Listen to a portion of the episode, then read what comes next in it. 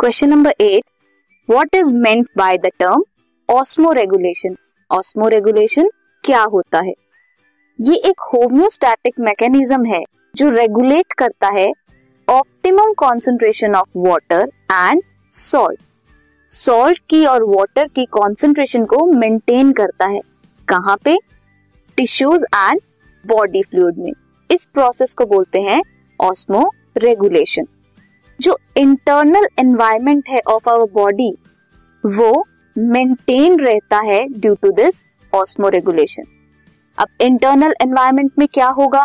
Water और ions की जो कॉन्सेंट्रेशन है हमारी बॉडी में, वो मेंटेन रहती है. ऑप्टिमम जो कॉन्सेंट्रेशन है, वो बनी रहती है. उस प्रोसेस को बोलते हैं osmoregulation this podcast is brought you by Hubhopper Shiksha Abhiyan अगर आपको ये पॉडकास्ट पसंद आया तो प्लीज़ लाइक शेयर और सब्सक्राइब करें और वीडियो क्लासेस के लिए शिक्षा अभियान के यूट्यूब चैनल पर जाएँ।